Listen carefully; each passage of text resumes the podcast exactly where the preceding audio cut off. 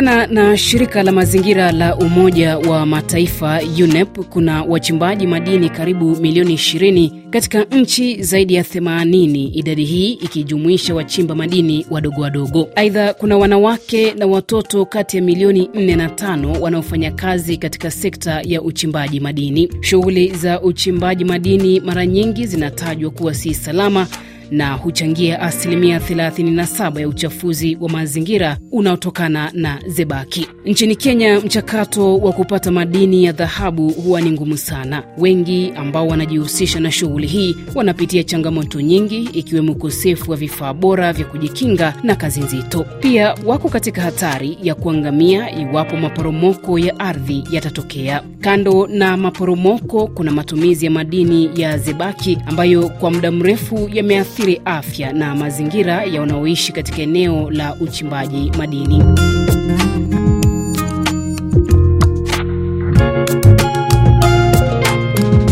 Katika kuangazia hili, mwenzangu George Ajowi alizuru eneo la Osiri, kaunti ya Migori, magharibi mwa Kenya, na kushuhudia jinsi dhahabu hutafutwa usiku na mchana, na hii hapa ni ripoti yake. Kwa miaka mingi sasa, visa vya kuporomoka kwa machimbo ya dhahabu na migodi siyo jambo geni ulimwenguni. Nchini Kenya, taarifa hizi zimekuwa zikisikika mara kwa mara. Kwa bahati mbaya, maafa hutokea na vilevile majeraha mabaya. Eneo la Osiri Matanda katika kaunti ya Migori limeshuhudia maporomoko sio mara kadhaa. Mara ya mwisho tukio kama hili kutokea ilikuwa miaka miwili iliyopita. La kushangaza ni kuwa wenyeji ambao wanafanya kazi katika eneo hili la uchimbaji migodi wanaelewa vyema sababu za kibinadamu zinazosababisha kuporomoka kwa machimbo.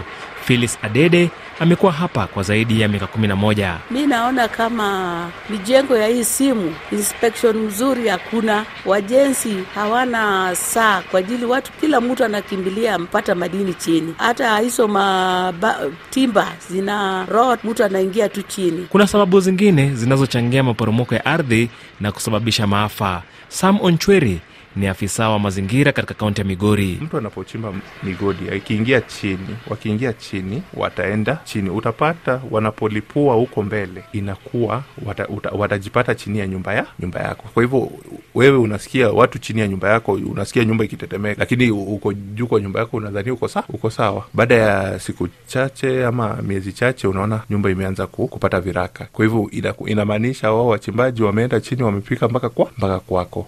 Kando na changamoto za maporomoko, wachimbaji migodi wanaathirika pakubwa na madini ya zaibaki ambayo yanatumika kusafisha dhahabu. Wale ambao wanategemea migodi hii wanaelezea madhara ya zaibaki. Tunatumia mercury na hii mercury ina madhara kama ya toxic, hii chemical ambayo inaingia kwa mwili, inaenda kwa damu na mwishowe inaharibu mwili yako. Unaanza kutetemeka, kichwa inakuuma, unapoteza hamu ya chakula ita fanya mpaka mwishe unakufa tu. Na hii maji tunashika saa yote, hatutumii gloves, na tena hii maji tunakanyaga bila gambut, inatuumiza. Tunapata madhara kama nimonia, tunapata vitu nyingi sana. Hata hii vumbi tuna, tunafuta kutoka kwa hii mawe inatupatia ugonjwa kwa kifua. Wengi wamepata hii ni ugonjwa inaitwa TB. Mercury sana sana tunatumia white mercury ambayo inashika only 25%. Sasa kuna madhara ya mercury. Mercury madhara yake una, unasungusha na mkono yako hivi, inaingia kwa mwili. Ikishaingia kwa mwili inaingia kwa, inaingia kwa damu. Sasa inaweza leta ugonjwa kama za kama za nini ugonjwa sana sana, unaweza kuwa na baridi, yani mwili tuseme ya kwamba unaweza kuwa na mwili, yani mwili inakuuma saa zingine.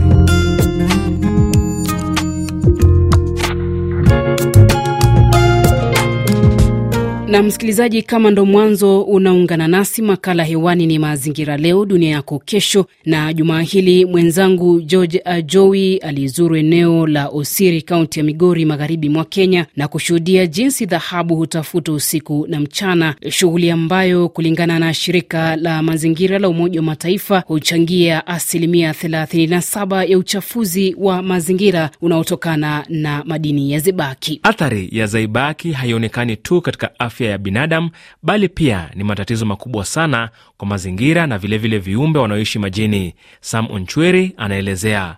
kuna short term effects, medium term, long term effects. Kwa mfano hii tunaita cyanide. E, e, tumepata kesi mingi kwamba inapotumika alafu itoke, tunaita leaking, itoke kwa kwenye inatumika ingie kwa maji. Kwa mfano ng'ombe inapo, ng'ombe zinapo, ng'ombe wanapokunywa hiyo maji ng'ombe wanafariki, na hiyo imekuwa ni complaint mara imekuwa ni complaint mara mingi. So kwa hivyo ni ni ni ni hatari ni, ni hatari kwa maisha sana. In uh, medium time for hiyo mercury in, ni carcinogen, yani ina, inasababisha kansa. Kwa hivyo ikiingia kwa mwili yako, si wewe peke yako itaathiri, itaathiri watoto wako ita itaathiri wajukuu wako, itaathiri vitukuu wako, kwa sababu imeingia kwa mwili wa kwa mwili wako. Ndio tunaambia watu, unapotumia hiyo kitu vaa ilivyo, lakini kuna kuna ajenda inayoendelea kujaribu ku, kuitoa kabisa, uache kutumika kama katika usafishaji wa, wa, wa, wa dhahabu. Na je,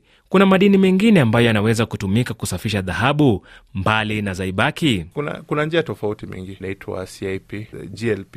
Njia zipo, ni venye gharama ya, ku, ya kuzianzisha ndio ndio iko juu kidogo, lakini zikianza inakuwa ni rahisi kufa, kufanya. Ubaya kila mtu anataka kufanya pekea peke yake, kwa hivyo na ile mercury ni rahisi ukifanya mtu mmoja mo, lakini hii itataka mnashikana watu wengi, alafu mnaifanya pamo pamoja. Mara mingi tunaambiwa mercury ni mbaya kwa maisha ya binadamu, kulingana na ile mkutano tumekuwa tukienda, nami ni mbaya, na kwa vile hiyo mercury ndio tunatumia tunapoongea Uh, inabidi sasa wamama wanautakuta wanaguza ile mercury kwa mkono na mkono yao.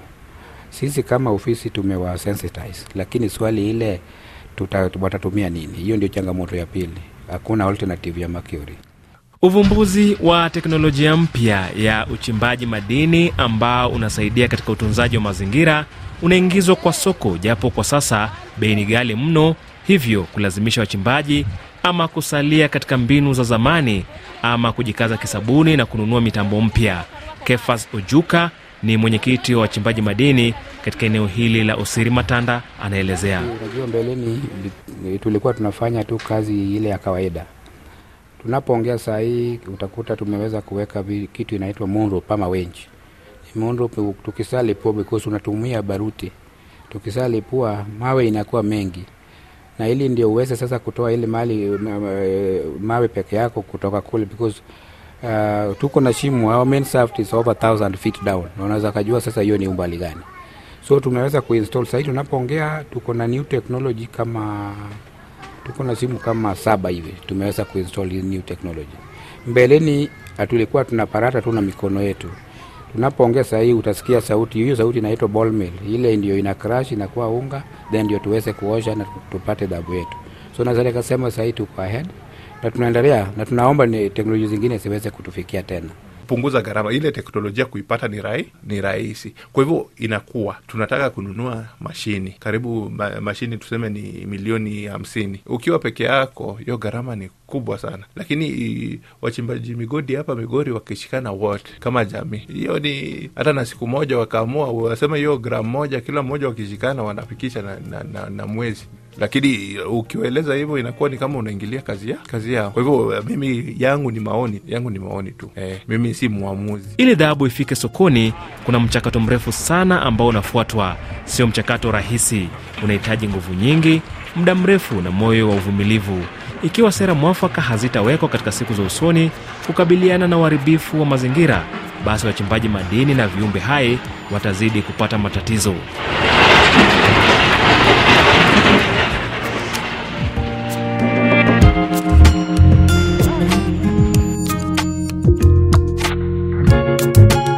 Na kwa ripoti yake mwenzangu George Ajowi, ndio tunatamatisha makala ya mazingira leo dunia yako kesho kwa jumaa hili. Hadi makala yajayo, jina langu Minzilet Ijai, kwa heri.